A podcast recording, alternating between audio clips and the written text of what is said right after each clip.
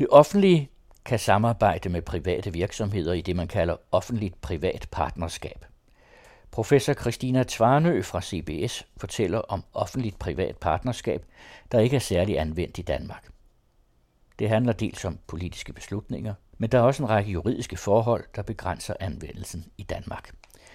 Det er det syvende program i vores serie om retsvidenskab. Du forsker i offentlig-privat partnerskab. Kunne du fortælle, hvad er det? Det er et meget godt spørgsmål, fordi offentlig-privat partnerskab bliver defineret på rigtig mange forskellige måder, afhængig af, hvem du spørger. Hvis du spørger mig som forsker, så har jeg en definition. Hvis du spørger Konkurrencestyrelsen, så har de en anden. Hvis det er et privat virksomhed, der godt vil ind og lave noget, de kan finde ud af, så definerer de det på en tredje måde. Og så er der hele den offentlige sektor, som definerer det, som de nu engang gør, når de sidder derude og arbejder med det. Så der er rigtig mange forskellige definitioner. Jeg kunne godt tænke mig, måske vi bare talte om min. Så lad os høre den. Min definition på offentlig-privat partnerskab, det er, at der er tale om en stor aftale på rigtig mange penge.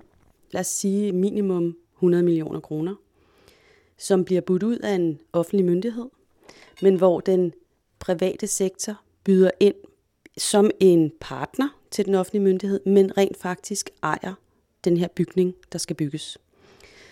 Mange andre kunne godt finde på at definere bredere, hvad et partnerskab er, men den vi har i forskningen, og den der er i den internationale forskning, det er, at der er tale om klar ejerstruktur, sådan at det offentlige har et behov, og det private bygger til det behov, men ejer, drifter og vedligeholder bygningen, laver arkitekturen, selvfølgelig i konkurrence under udbuddet, men det er den private virksomhed, der egentlig er aktiv ejer.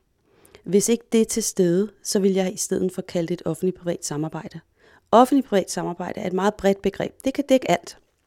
Det kan dække en udlicitering, hvor man ønsker at have til et samarbejde. Det kan dække privatisering af en del af den offentlige sektor. Det kan dække en aftale om bare at levere kontorartikler.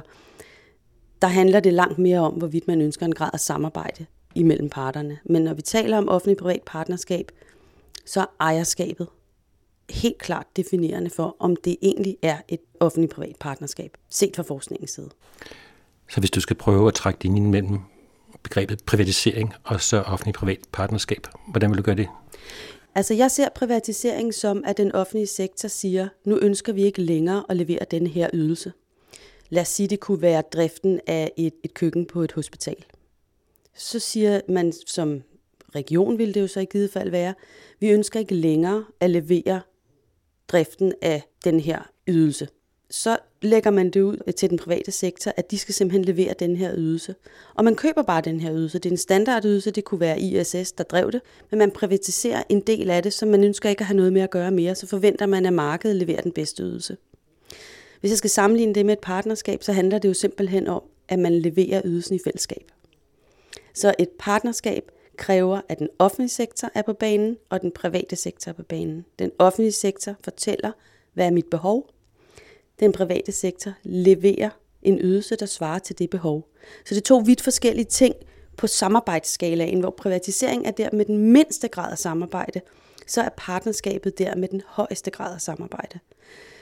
Fordi privatisering ikke som sådan involverer den offentlige sektor andet end den offentlige sektor stiller nogle krav op, hvad skal der leveres hvor et partnerskab handler om at dække et behov, og parterne skal så i samarbejde søge den løsning, der dækker det behov bedst.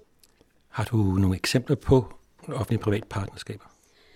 Altså Danmark er jo ikke det bedste sted at hente empiri til offentlig-private partnerskaber. Men vi har dog nogle. Vi har små 30, hvor man kan sige, at nogle af dem er så små, at vi ikke vil definere dem som egentlig OPP'er i forskningsmæssig forstand. Men vi har haft en stor succes på sygehusområdet, så det synes jeg er et meget godt sted at starte.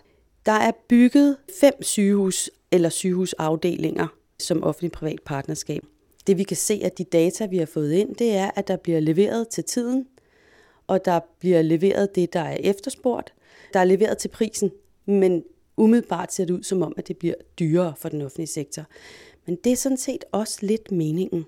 Det er ikke meningen, at fordi at man laver det i et partnerskab, at så kan man sige, så sparer vi øh, 20 procent, og det skal den private sektor bare levere. Det er ikke det, der er meningen. Meningen er, at man skal spare måske 10 procent over 30 år.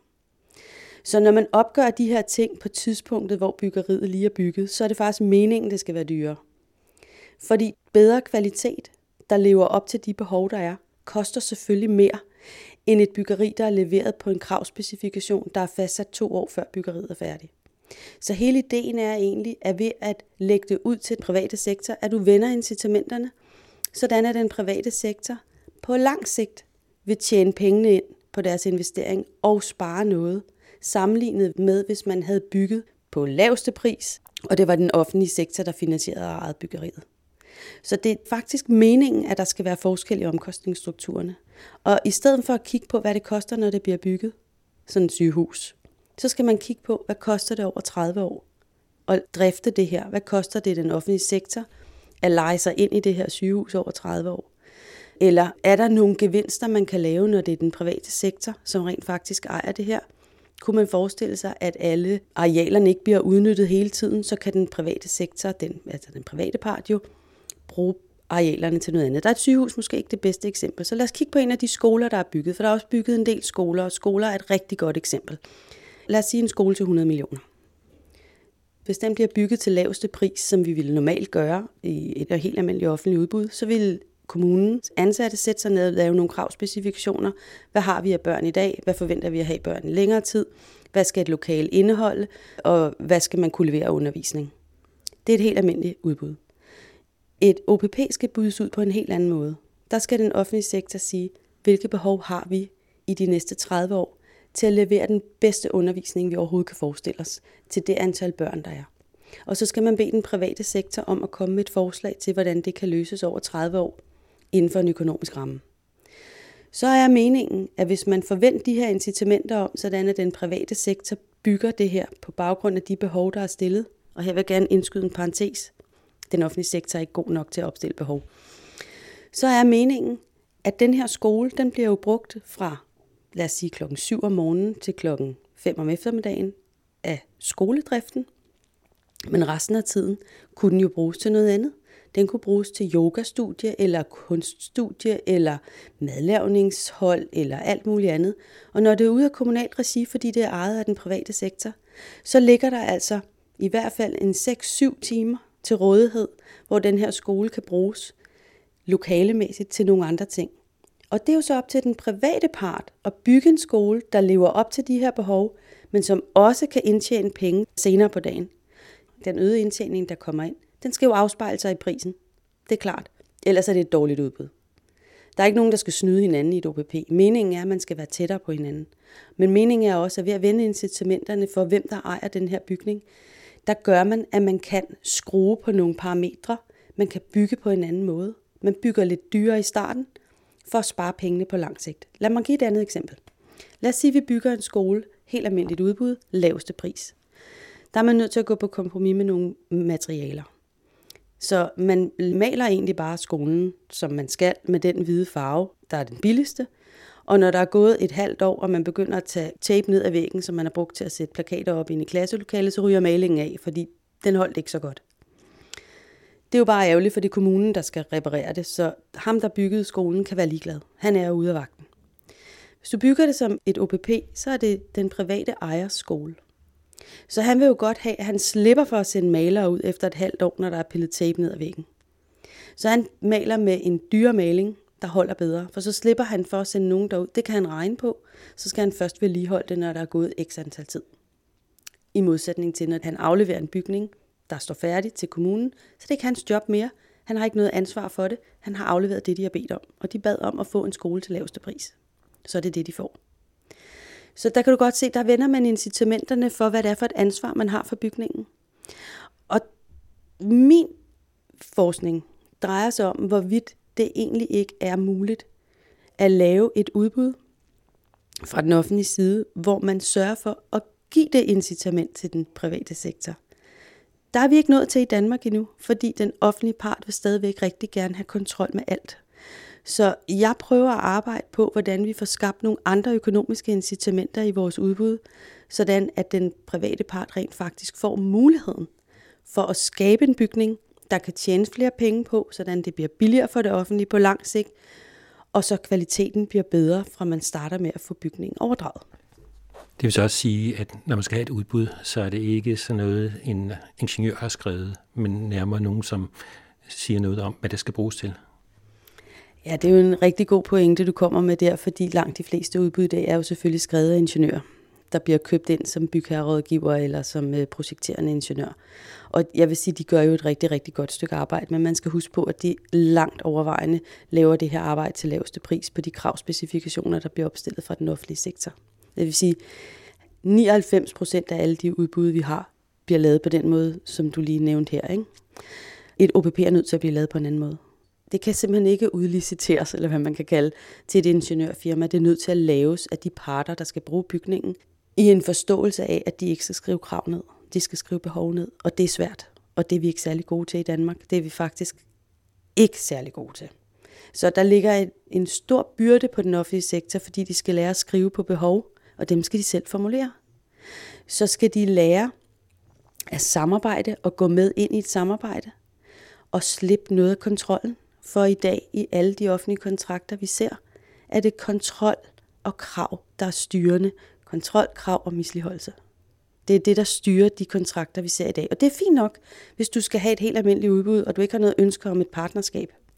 Men hvis du ønsker at få den økonomiske fordel, der er med et OPP, så kan du ikke få det ved at gøre det, du plejer. Så alt det, man plejer, er man nødt til at lave om, hvis man vil lave et OPP. For meningen er, at man skal gøre noget andet. Så man skal have en anden kontrakt.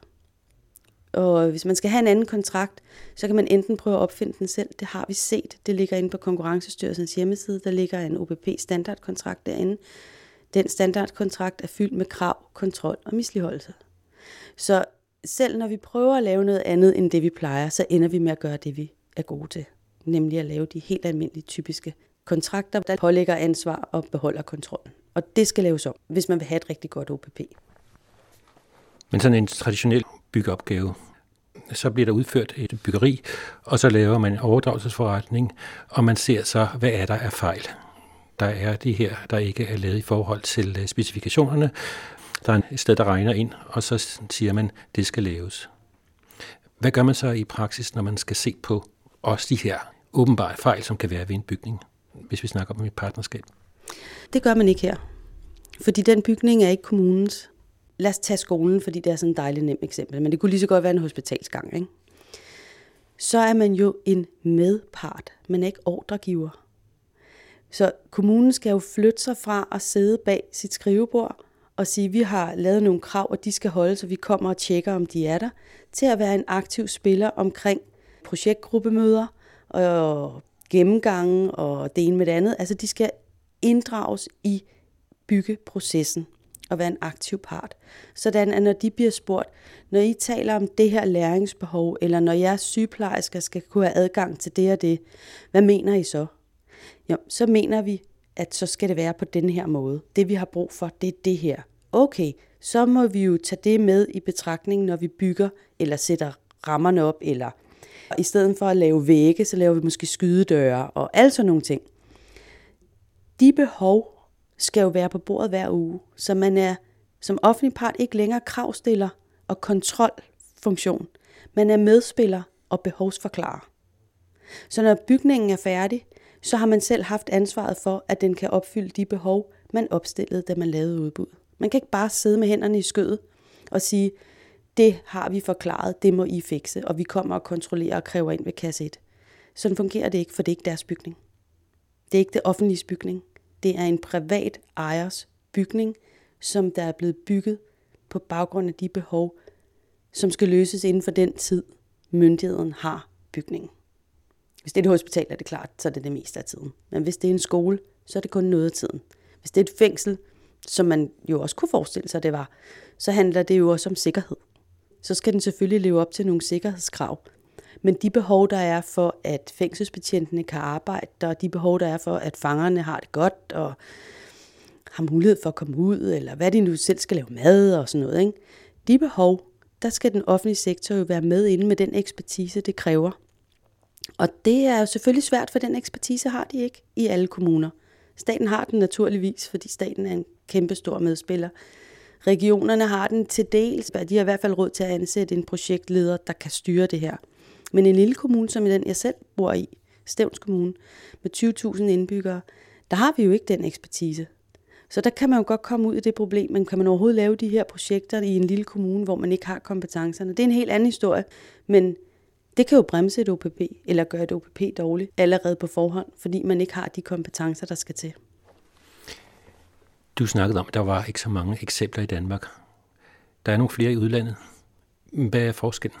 Forskellen er langt overvejende politisk prioritering. Hvis vi tager England, så er England et helt særligt eksempel for OPP. Og det er de, fordi de har et helt andet offentligt retligt system.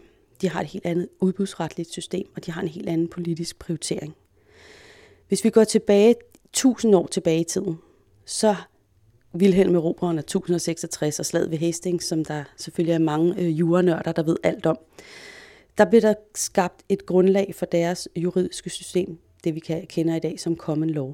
Og det var kongen, der lavede sin egen kongelige domstol, som simpelthen skulle ensrette og konfirmere den forskellige sædvaneret, de havde derovre.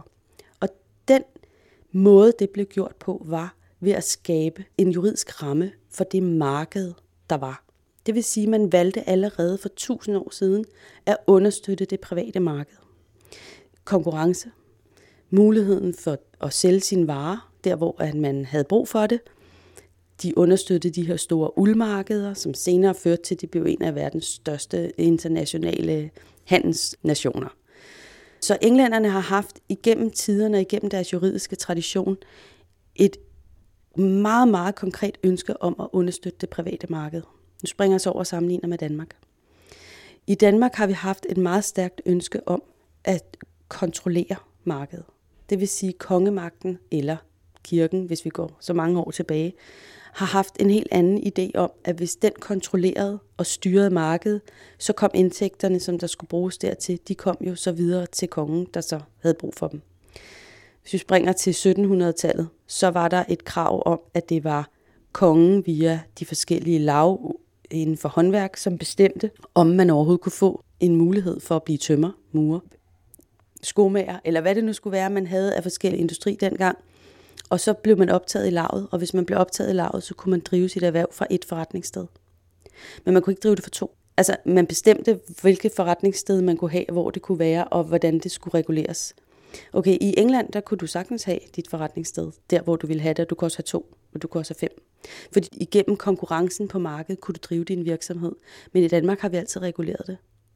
Vi regulerede det helt frem til vi fik grundloven, hvor der så begyndte at blive opløsning i, selvfølgelig kunne kongen ikke længere bestemme, hvem der skulle drive hvilket erhverv, fordi man fik retten til at drive sit erhverv igennem grundloven. Men det var ikke det samme, som der ikke var regulering på øh, virksomhed og selskabsplan, for det fortsat faktisk. Den form for regulering af parter i det private marked har jo også haft indflydelse på den måde, vi indgår aftaler på. Og igen senere hen har den også haft indflydelse på, hvordan vi har skabt vores forvaltningsret. Men lad os bare tage aftalerne først. I England er aftalen reguleret omkring, hvordan parterne på det frie marked handler med hinanden. I Danmark har vi reguleret aftalen omkring sikringen af omsætningsledet. Altså det, at du er forpligtet til at levere varen videre til det næste omsætningsled. Så det har været hele vores hovedtanke i vores kontraktteori.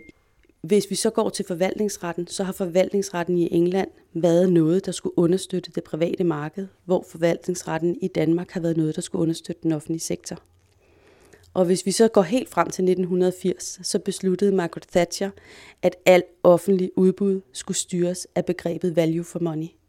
Hvis ikke man kunne skabe value for money for skatteborgernes penge, altså man skulle simpelthen sikre, at der overhovedet var værdi for borgeren, før man lavede det. Og når man lavede det, så skulle det bydes ud, sådan at den, der vandt det her udbud, skabte mest value for money. Så det er en helt unik ting, som Margaret Thatcher simpelthen bare besluttede sig for. Og når hun besluttede sig for det gennem parlamentet og den styreform og den juridiske terminologi, de har i England, så er det det, der gælder og bliver det bærende princip. Når vi i Danmark laver en strategisk beslutning fra politisk side, så er det en strategisk beslutning, indtil den er nedfældet i lov. Og der er ikke noget af det, vi har set af strategiske beslutninger inden for OPP, som har filtreret sig selv ned til at være gældende i nogen som helst lov. Vi har ikke noget krav om value for money. Vi har aldrig haft det. Vi har aldrig overvejet det i Danmark. Vi har et krav om helt almindelige traditionelle forvaltningsretlige principper om gennemsigtighed, proportionalitet, ligebehandling, at berettiget forventning, partshøring, offentlighed i forvaltningen og alle de her andre ting, som vi også kender fra EU. Fordi det primært er taget ud fra en civilretlig kontekst, og det er det, vi arbejder med i Danmark. Men vi har aldrig nogensinde set et tiltag, der hed, lad os prøve at skabe mere værdi for pengene. Vi har faktisk overhovedet ikke set nogen tiltag fra politisk side, som er blevet understøttet af hverken finanspolitiske eller juridiske instrumenter. Og det har en vis betydning for den måde, vi ser vores udbud og i sidste ende vores OPP-marked i Danmark sammenlignet med englænderne. Og englænderne, ja, de har vel snart lavet 800-900 OPP'er igennem de sidste 35 år. Og vi har lavet 30 fra 2004 og til nu over de sidste 15 år.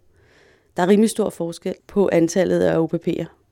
Og meget af det skyldes simpelthen de forskelligheder, der er i vores juridiske struktur og vores juridiske forudsætninger og principper, og den måde, vi egentlig beslutter at bruge vores penge på.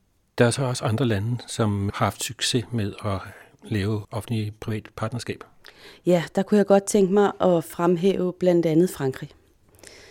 Dengang finanskrisen ramte hele Europa, der besluttede man fra fransk side, at man ville simpelthen satse på OPP. Så man indførte en OPP-lov. Med den lov indførte man, at for at man kunne falde ind under den her lov, så skulle OPP-kontrakten indeholde nogle bestemte elementer, nogle af dem, jeg startede med at sige i starten af, af den her samtale. Og så indførte de et finanspolitisk tiltag, der hed, at øh, staten tog simpelthen 10% af risikoen på de OPP-projekter, der var med og faldt inden for definitionen i de første to år, for at booste OPP-markedet, for at skabe en erfaring, både i den private og i den offentlige sektor, for igennem den her erfaring, at så kunne OPP-markedet vokse af sig selv bagefter. Det gjorde de altså midt under finanskrisen, hvor alle andre medlemsstater i EU skar ned på de offentlige finanser generelt set. På den måde, der skabte Frankrig et unikt grundlag for at starte noget nyt, men de havde altså både de juridiske regler helt ned på kontraktniveau, de juridiske definitioner af OPP, de har og har stadig, men lavet en OPP, central OPP-enhed, som understøttede alt det her, og som var garant for, at de projekter, der fik støtte, også faldt inden for definitionen. Og så havde de jo den her til toppen af risikoen, til vi er kommet i gang og er blevet gode til det. Og i dag er de den største ud over England, som er på vej ud på grund af Brexit. Men altså, de er jo de største, og vil være efter, efter Brexit, vil de jo være den største OPP-medlemsstat, vi har i EU, på baggrund af den her samlede pakke, de lavede. Og hvis jeg så lige må blive hængende i det med den her OPP-enhed, og så gå tilbage til mit eksempel med Stævns Kommune lige før.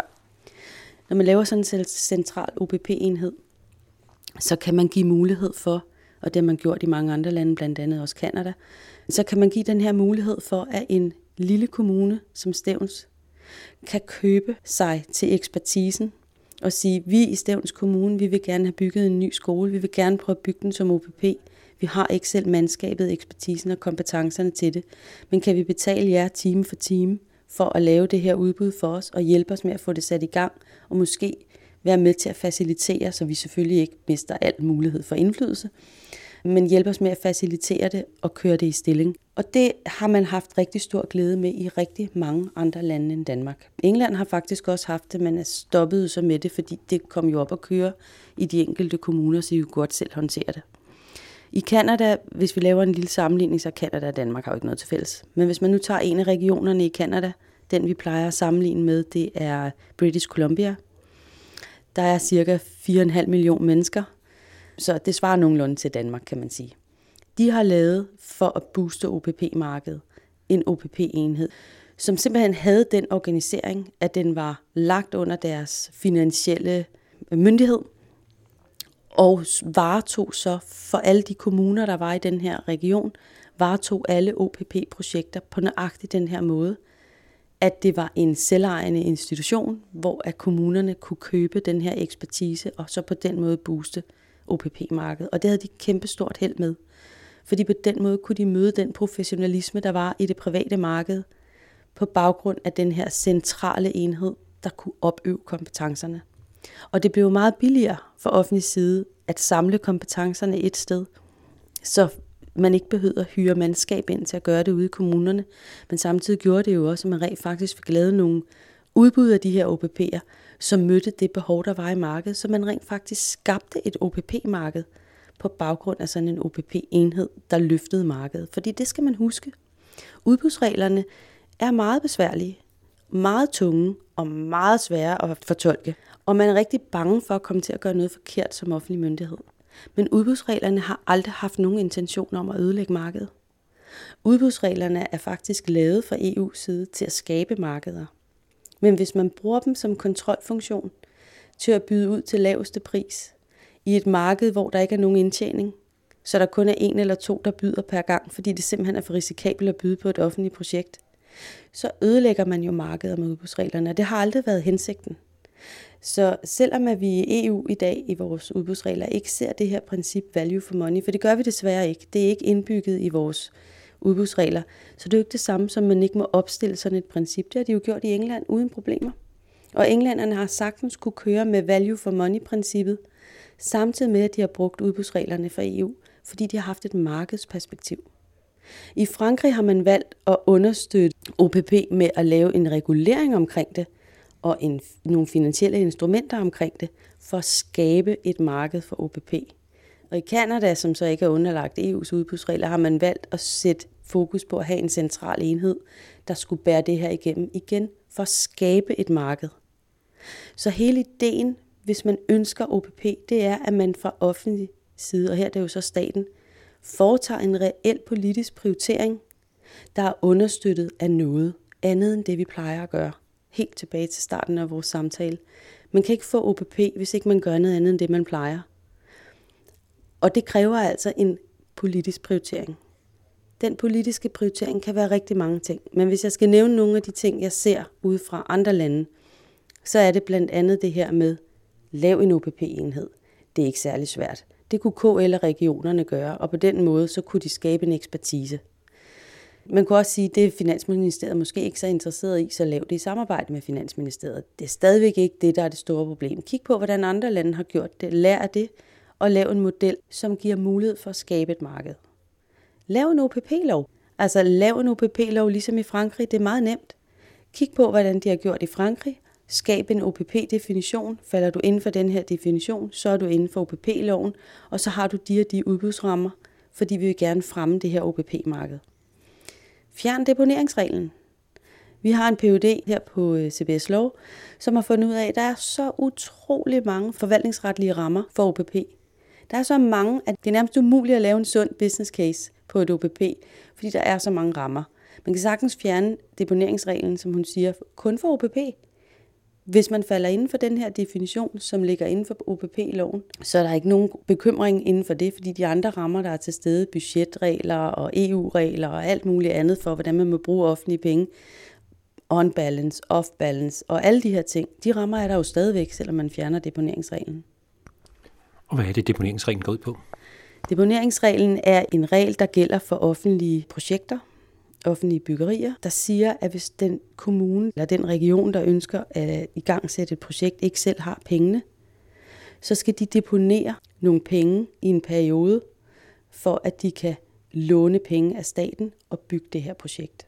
Det er måske fair nok, at man siger, at man ikke bare kan låne penge og så bruge pengene to gange. Der er et eller andet rationale for det her, som går tilbage til Farum-sagen, som måske bliver lidt indviklet at komme ind på, men det handler lidt om, at hvis ikke man har en eller anden form for hold i kommunerne eller regionerne, så kunne man jo risikere, at de simpelthen brugte mere, end der var i kassen. Problemet med deponeringsreglen, når vi taler om et OPP, det er, at hvis du skal deponere det samme beløb, 100 millioner, for en skole på en konto, samtidig med, at det private erhvervsliv bruger 100 millioner på at bygge skolen, så koster skolen lige nu 200 millioner. Det er ikke nogen business case. Det er håbløst. Men sådan er det i dag. At hvis du ønsker, at det private skal bygge din skole for 100 millioner, så lægger du samtidig selv 100 millioner ind på en konto, og hvert år får du så en 25. del ud af det her beløb, du har deponeret, samtidig med at du så betaler lejen til den private ejer af skolen. Det er lige meget, hvor meget tid jeg bruger på det, så er jeg rigtig, rigtig svært ved at se, hvordan det nogensinde økonomisk kunne give en eller anden form for mening. Så den her deponeringsregel, som er en eller anden form for budgetbegrænsning, den kan du jo bare regulere i den her OPP-lov. Man kunne jo bare sige, at der må kun bygges for så så meget OPP i Danmark om året i de første tre år. Så kan man sige, så tager man det op igen på finansloven og siger, hvor meget må vi nu bygge i forhold til, hvad vi er underlagt af EU's budgetregler. Man behøver jo ikke tvinge en kommune til at lægge det samme beløb, som den private part skal bruge til at bygge projektet. Altså den økonomiske restriktion er meget, meget svær at forstå, hvis man skal se en business case i det. Og den eksisterer ikke nogen andre steder end i Danmark. Alle andre steder er der lagt nogle økonomiske rammer ned for, hvor meget man må bruge, men man har aldrig sagt, at man skal bruge dobbelt så meget for at bygge en skole, som det reelt koster. Det, det findes ikke nogen andre steder.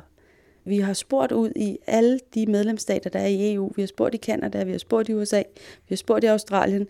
Vi kan ikke finde nogen steder, at de lande, vi normalt sammenligner os med, der har en regel, hvor man egentlig kræver det dobbelte for at bygge noget, bare fordi det er OPP. Hvis det er et helt almindeligt udbud, så bygger du jo bare det for de 100 millioner. Når det er OPP, så du bruge de 100 millioner fra den private sektor, og lægge de 100 millioner i depot fra den offentlige sektor. Det siger vores forskning herindefra. Lige præcis den del kunne man godt fjerne og regulere det på en anden måde. Nu sagde du, at der var en succes i Storbritannien på grund af en retslig tradition. Men det er jo sådan en anden retslig tradition, man har i Frankrig og i Danmark. Det er også derfor, at Frankrig er et rigtig godt eksempel, når man sammenligner med Danmark, fordi for at Frankrig kunne booste deres OPP-marked, så har de været nødt til at regulere sig ud af det. Og de har reguleret sig både med en generel OPP-lov, der indeholder en OPDP-definition, der indeholder en henvisning til en OPP-kontrakttype, der skal anvendes, og de finansielle instrumenter, som de har brugt til at understøtte det, og en central enhed, der styrer det. Det er fem ting. I Danmark har vi nul. Så det vil sige, at hvis man skal komme med de danske retslige traditioner, så skal man for eksempel se nærmere på Frankrig end på Storbritannien, hvis man skal have noget til at fungere. Jeg vil i hvert fald sige, at det er nemmere at gå til Frankrig og kigge på, hvordan de har gjort, fordi de har gjort det ud fra den samme tradition, som vi har, nemlig den her civil law tradition, hvor vi bygger meget på de skrevne retskilder, og hvor vi ikke bare kan opdægte et princip i forvaltningsretten, og så gælder det. Det er jo det, de kan i England, fordi de har den her parlamentaristiske common law tradition, der gør, at hvis de vælger at sige value for money, er deres overvejende princip, og det gælder over alt andet, så gælder det. Hvor i Danmark ville det kræve, hvis vi skulle have sådan et value for money, så skulle vi skrive det ind i en OPP-lov. Men vi kunne jo starte med at sige, når vi har med et OPP at gøre, så er det et krav fra vores side i loven, i OPP-loven, at der er et tydeligt value for money islet, og at det skal kunne vises både i det udbud, der bliver lavet, og i det tilbud, der kommer ind. En anden ting, jeg vil sige, man kunne putte ind i sådan en lov, det var, at man kunne sige, at når vi har et OPP, så vil vi gerne have, at kontrakten, som parterne skal indgå sammen, bliver budt med ud. Der skal være konkurrence om, hvem der kan lave den bedste kontrakt i det her udbud. Så når tilbudene kommer ind, så kunne man sige, 25 procent af tildelingskriteriet går på dem, som kan komme med den bedste model til en samarbejdskontrakt, hvor vi får mest ud af hinandens kompetencer og dermed øger muligheden for at skabe en besparelse over 30 år. Det er noget, vi slet ikke gør i Danmark overhovedet. Men det er ikke noget, man er uerfaren med i England. Fordi der er det jo klart, at man konkurrerer stort set på alle parametre. I England er der private virksomheder, der kommer med kontraktforslag, man kan bruge, som øger graden af samarbejde. Så man kan vælge at bruge en af de kontrakter som udgangspunkt for sit udbud. I Danmark der er den offentlige sektor bundet af at bruge AB92, når de laver byggekontrakter. Så i stedet for at sige, at vi laver alt om i Danmark, så kunne man prøve at lave en OPP-lov og lave det om, når det drejer sig om OPP, fordi det ville måske være med til at booste et marked. Og så kunne man tage de gode erfaringer fra England, som bare drysser ned igennem deres retstradition og gælder. Og dem kunne man så indskrive i en lov og bruge den efter fransk forbillede og sige, så nu skaber vi simpelthen et marked på baggrund af en juridisk ramme, som skal fremme de økonomiske incitamenter, samarbejdet imellem parterne, afgivelse af kontrol mod en forventet mere indtjening eller besparelse over 30 år og sådan nogle ting. Så kunne man indtænke det i det. Men det materiale, vi har lige nu, som ligger hos Konkurrencestyrelsen, det indtænker jo ikke nogen af de her ting. Så det vi siger fra forskningsside, som vi kan se fra de juridiske erfaringer rundt omkring i verden, det er jo ikke noget, der er indeholdt i det materiale, vi har i Konkurrencestyrelse regi. Fordi det bygger på de helt almindelige principper, vi bruger i Danmark. Og det vil sige, at der er ikke indbygget noget af det her. Den standardkontrakt, der ligger derinde, har ikke det her med. Det er jo vilkårene, vi har i Danmark på nuværende tidspunkt. Vi har ikke nogen enhed, der understøtter det. Vi har ikke engang noget sted, hvor vi som sådan kan sige, okay, her der ligger ekspertisen 100%, fordi der ligger også noget i øh, bygningsstyrelsen, og så ligger der noget hos nogle konsulenthuse, og der ligger noget sådan lidt rundt omkring, men der er ikke engang noget videnscenter, hvor vi opsamler al den erfaring, der er fra forskningen, fra den private sektor og fra den offentlige sektor i Danmark. Så det er simpelthen ikke en prioritet. Og der er ikke, fordi der ikke har været muligheder for det. Fordi Produktivitetskommissionen kom ud og sagde, at det her var nødvendigt. Vi har haft politiske strategier tilbage fra 2004, som har sagt, det her vil vi gerne. Men der er ikke sket noget som helst. Fordi alle de muligheder, de fem supersygehus for eksempel, hvorfor bød vi ikke dem ud som OPP og sagde, nu laver vi en test. Vi har her en sum penge. Lad os prøve at gøre noget andet end det, vi plejer. Nej, vi bød dem ud til laveste pris. Og det vil sige, at det er endt med, som det gør i rigtig mange store projekter, at det koster meget mere, og der er ikke råd til det.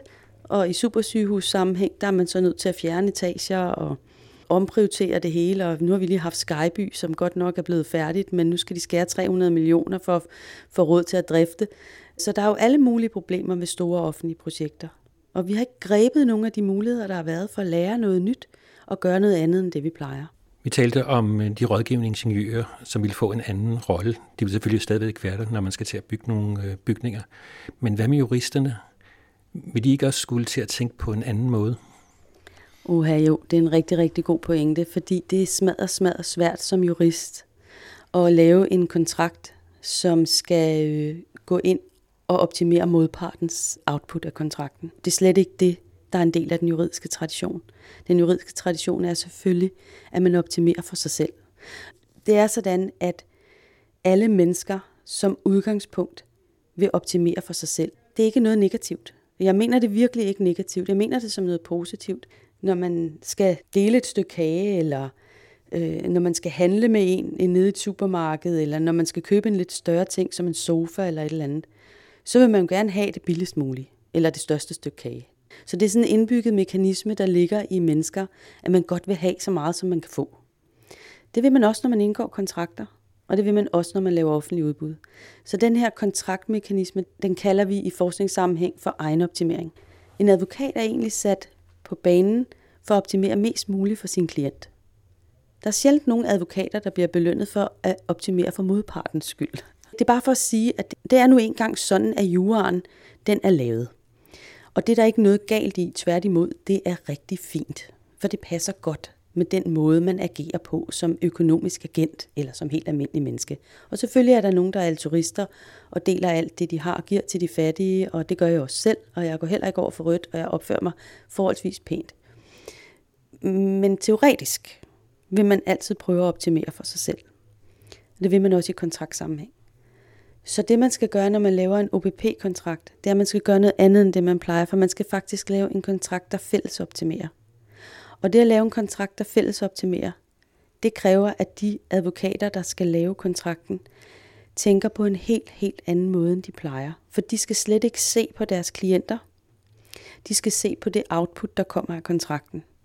Så man skal forholde sig til, hvad er det for et aktiv, der bliver lavet, og hvordan kan det aktiv over 30 år blive så godt som muligt, med så lave livscyklusomkostninger som muligt, og med så høj en kvalitet som muligt, sådan at alle har gavn af det.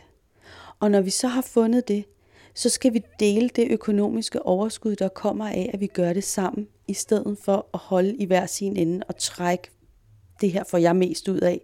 Hvis vi puljer vores ressourcer, så skal vi også fordele overskuddet. Når vi så skal til at fordele overskuddet, vil advokaterne gøre det, de plejer. De vil selvfølgelig prøve at trække så meget overskud over til deres egen klient som muligt, fordi det er nu engang sådan, at advokater og økonomiske aktører arbejder, og det skal de også lade være med. Så overskuddet skal jo selvfølgelig fordeles i forhold til, hvilken investering man lægger i projektet. Og det er klart, at den private sektor har langt den overvejende investering i et OPP, for det er dem, der sidder med risikoen. Det er dem, der har rigtig meget risiko. Men den offentlige sektor skal have noget ud af det her. Den offentlige sektor skal både spare nogle penge i forhold til at lave et almindeligt projekt, som de bare kunne have gjort. De skal også have mere kvalitet, end de ville have fået i et almindeligt projekt. Og så skal de spare nogle procent, som de kan bruge til noget andet velfærd. Så den her fordeling, det er en helt omvendt ressourceallokering, vi kigger på. Og der er ikke nogen eksisterende traditionelle kontrakter, der kan bruges til. Så en OPP-kontrakt skal indeholde elementer, der understøtter det, vi kender fra den private sektor, når vi taler strategiske alliancer eller optimale langtidskontrakter, fælles optimering af offentlige goder og alle de ting, vi kender fra den økonomiske teori, er nødt til at blive inddraget for at skabe den her nye fordeling og allokering af ressourcerne imellem parterne. Og det kræver selvfølgelig også, at advokater eller jurister eller kan eller hvem det nu er, der sidder og, og laver de her kontrakter, er klædt på til det. At tro, at det kan nå helt ud i de små kommuner i Danmark, er ret utopisk. Og det understøtter igen ideen om, at en central enhed, der kan forhandle de her kontrakter og skabe det her fælles optimale overskud i en kontrakt, som kræver noget andet end det, man gør normalt, er til stede. Så igen understøtter det, at der er nødt til at være en eller anden form for politisk handling, for at man kan få det igennem, som et OPP rent faktisk kan bidrage med. Hvad er de franske erfaringer i forhold til, at jurister skal arbejde på en ny måde? For de må vel have været igennem den proces, som du snakker om der. Franskmændene valgte jo at skabe et OPP-kontraktgrundlag, som man skulle bruge, hvis det var, at man ville falde inden for den her OPP-lov og få den her økonomiske bonus, der var i starten. Dengang var det lidt strammere reguleret. I dag er det klart, at der er en anden mulighed for at lave de her OPP-kontrakter, end der var dengang de startede det hele op, for de har jo også fået noget erfaring. Min umiddelbare vurdering er, at hvis man sender den her kontrakt ud i udbud med kravene om, at den her kontrakt skal være fællesoptimerende, og vi har lavet det her udgangspunkt fra statslig side, har vi lavet en rammekontrakt, som man skal bruge ved et OPP for at falde ind under OPP-loven. Men hvis man så sender den i udbud, så man får forbedrede forslag ind fra industrien, så vil man faktisk kunne møde det nye optimum på en anden måde, fordi så er du under konkurrence, når du skal byde ind. Og det er noget af det, de har arbejdet med i Frankrig. Men det har de altså også i Holland. Jeg vil sige, at hollænderne er faktisk måske endda endnu bedre på kontraktplan. Og jeg vil gerne give et eksempel, som jeg synes er ret flot, ned fra Holland, som jeg også nogle gange tænker over, det kunne vi lære rigtig meget af i Danmark. Nede i Maastricht, og jeg har faktisk selv boet der i nogle år, dengang jeg var PhD og var på udlandsophold, der går sådan en rigtig, rigtig stor sekssporet vej igennem Maastricht, som ligesom deler byen i to. Der vil kommunen så gerne have løst det her problem med den her motorvej, som det føles, der går igennem byen. Og de sidder på kommunen og tænker, kunne vi sætte noget værn op om? Vi har ikke ret mange penge. Vi kan ikke rigtig få det, vi godt vil, men og hvad har vi af idéer? De sidder sådan og har lidt brainstorming, og de kommer ikke rigtig videre og bliver så enige om, nej, lad os prøve at byde det ud som et OPP. Lad os prøve at høre, hvad markedet har af idéer. For når vi nu ikke har ret mange penge til at gøre det her, så kan vi nok ikke få ret meget. Så de byder det ud i et rigtig åbent udbud med den her åbne kontrakt. Og ind får de en masse forskellige tilbud. Men det ene tilbud, de får ind, er en helt anden løsning. Nemlig et konsortium, der siger, selv os vejen. Selv vejen til os. Så bygger vi en tunnel, og oven på tunnelen, der laver vi en ny bydel med huse, som vi ejer. I får jeres trafikløsning. Den kommer ikke til at genere nogen, for den ligger nede under jorden. Det kommer ikke til at koste jer mere, end det I har selvom en tunnel koster 100 gange mere end det, I har råd til. Vi får bydelen og kan tjene penge på at bygge boliger i stedet for. Så det her er en situation, hvor markedet besidder en kompetence, man ikke har fatteevne til. En økonomisk kompetence, men også en idémæssig kompetence. Og derudover kommer de med det i et udbud, der handler om noget helt andet, men fordi udbuddet er tilstrækkeligt åben, så man kan komme ind med en ny kontrakt, et nyt finansieringsgrundlag, og en helt ny mulighed for at skabe en helt anden by, som der aldrig var tænkt på fra myndighedens side. Der var aldrig overvejet den her løsning. Så du kan godt se, hvis man laver de her udbud på en helt anden måde, end det man plejer at gøre, nemlig åbner dem op, så får man markedsløsninger ind, man slet ikke havde forestillet sig kunne lade sig gøre. Og det vil sige, pludselig arbejder man sammen med den offentlige sektor og den private sektor om at skabe noget bare ved at give slip på noget kontrol og give mulighed for noget fællesskab og fælles nytte og fælles kompetencer og alt sådan noget, og så sidder man pludselig i en helt anden situation. Det kræver altså, at man fra politisk side skaber de rammer for at gøre det her.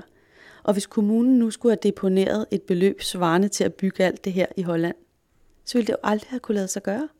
De ville aldrig have kunne have fået den her løsning, fordi de skulle have lagt 30 milliarder for at bygge en tunnel, og det kunne de ikke, for de havde ingen penge.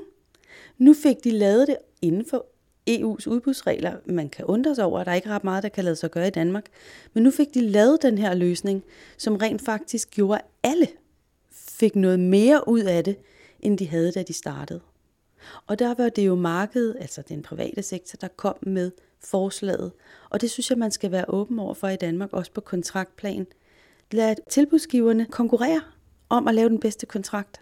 For hvis de er i konkurrence med hinanden om at skabe fælles optimering, så vil de jo være nødt til for at vinde kontrakten og skabe mest mulig fælles optimering. Og på den måde sætter man faktisk advokaterne i gang med at optimere for klienten, men på fællesskabets bedste, fordi det er ude i konkurrence. Og konkurrence er en rigtig god ting, hvis den konkurrence bliver lavet på den rigtige måde. Når du kommer med sådan nogle tanker, så kan jeg forestille mig, at der er nogen, der siger, EU's udbudsregler, dem har vi forstået i Danmark, og øh, vores fortolkning er måske lidt strammere end andres, men øh, det er den korrekte fortolkning. Og så vil jeg sige, ja, det er lige præcis sådan, det er nu. Danmark har en meget stram fortolkning af EU's udbudsregler. Vi ligger i den absolut strammeste ende, og det er kvæg vores tradition. Vi har et meget, meget højt krav til den måde, den offentlige sektor opfører sig på og er reguleret i Danmark. Men jeg er bare nødt til at sige, at vi går altså glip af en hel del vækst, via værdi og innovation, hvis vi bliver ved med at fortolke EU's udbudsregler på den her måde. Fordi det er der ikke andre, der gør end os. Jo, nordmændene. Men selv de er begyndt at slække på den stramme, stramme fortolkning. De er engang med i EU, de er eftermedlemmer. Så man kan sige, det valg, vi har truffet, er et valg, der handler om kontrol. Englænderne har et value for money princip. Hollænderne har et lad os prøve markedet af princip. Franskmændene har et lad os regulere os ud af det princip. Og i Danmark har vi lad os fortolke så stramt som vi kan, så vi ikke åbner op for markedet.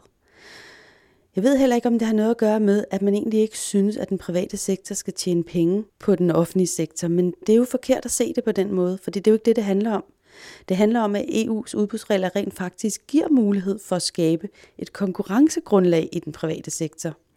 Men hvis man godt vil have fælles optimering ud af konkurrencesituationen, så nytter det jo ikke, at man lægger kontrolbarriere nedover, som ødelægger konkurrencen og gør, at der kun er en eller to, der byder på en vindmøllepark. En var det jo så i den situation, da det var allergrallest. Så når vi regulerer vores offentlige sektor med den her stramme fortolkning af udbudsreglerne, så stopper vi et marked. Og da vi har haft den her stramme fortolkning af udbudsreglerne i så lang tid, så kræver det faktisk, at vi går ind ved lov og omregulerer det her. Og det har vi jo altid mulighed for, da udbudsloven lige nu er under revidering, eller hvad man kan kalde det. Og vi derfor rent faktisk kunne gå ind og trække nogle nye streger i sandet og sige, vi vil faktisk godt noget andet med vores offentlige sektor og vores offentlige midler. Vi bruger 300 milliarder danske kroner om året på offentlige udbud. Vi vil godt bruge 1 milliard om året på at lave et OPP-marked, for at se, om ikke vi kan blive bedre til det på lang sigt. Og så starte i det små og sige, så gør vi det ved at regulere os ud af det, og så regulerer vi OPP-delen, og lader det andet være, for det er vi jo sådan set nogenlunde gode til. Så kan vi altid lære af OPP-delen om 5 år eller 10 år, når vi er blevet gode til at skabe den her konkurrence gennem regler så kan vi jo altid ændre udbudsloven for resten af offentlige udbud. Men så kan vi starte med OPP. Jeg er nødt til at sige, vi har set de her politiske strategier i de sidste 15 år, og de har ikke ændret på noget som helst. Så hvis vi ændrer på vores fortolkning af EU's udbudsregler og prøver at ligne de andre lidt mere, skabe noget vækstværdi og innovation igennem bedre konkurrence, så kræver det en regulering i Danmark, for at vi kan komme væk fra den måde, vi har opøvet vores udbudsforståelse igennem de sidste 20 år. Er der nogle steder, du synes, at det kunne være særligt oplagt at tage fat på offentlig-privat partnerskab? Man kan sige, at nu har vi lige fået en ny regering, og folket har talt, og der er tale om et klimaløsningsbehov lige her og nu. Og man kunne jo godt sige, for at kaste sig helt vildt ud i at lave noget andet end det, man plejer, så kunne det være, at man skulle løse den her klimakrise i samarbejde mellem den offentlige og den private sektor, og så ville det da være oplagt at sige, nu sætter vi x antal milliarder af til at prøve at lave nogle OPP-projekter inden for klima. Et eksempel kunne være de her krydstogsskibe, der ankommer til Københavns Havn eller Esbjerg, hvor de nu kommer til. De forurener ekstremt meget. Der er ikke nogen, der har råd til at opsætte anlæg, som skibene kan koble sig til inde på kajen, fordi det er rigtig, rigtig dyrt. Men hvis nu man lavede et tiltag i OPP-regi, hvor man sagde, at det her er noget, vi afsætter en sum penge til, fordi vi på den her måde kan fjerne noget forurening og stille krav om grøn energi til de her krydstogsskibe. Så nu vil vi simpelthen lave en satsning, og så vil vi prøve at booste markedet for at lave grøn, miljøvenlig energi til krydstogsskibe i Danmark i en periode over fem år, så skulle vi nok se, at der blev lavet en eller anden form for investering i den private sektor, som kunne komme med løsninger til det her. Men hvis man bare på forhånd har bestemt sig, hvordan løsningen skal være, fordi Københavns Kommune synes, det skal være på en måde, og Esbjerg synes, det skal være på en anden, så har man allerede der gået ind og ødelagt lidt af den her idé om OPP. Nej, man skal lave åbne udbud, hvor man kan få alle typer af idéer ind fra den private sektor og fra industrien. Så for man ved ikke, hvilke gode idéer, der ligger derude. Man ved ikke, om der ligger en Maastricht-løsning lige foran os, som rent faktisk kunne gøre, at det her det blev endnu bedre. Man ved ikke, om den her løsning kunne kobles sammen med en anden energisektor og på den måde spare endnu mere energi. Så jeg vil sige, at klimakrisen er oplagt, hvis den nye regering ønsker at prøve noget nyt af, og ikke rigtig har alle pengene, så måske kunne man lave en eller anden OPP-satsning på klima. Det ville da være rigtig spændende at følge med i. Udsendelsen var tilrettelagt af Henrik Moral og er en del af serien Retsvidenskab. På den anden radios hjemmeside kan man finde de andre udsendelser og idéer til litteratur, hvis man vil læse om offentligt privat partnerskab.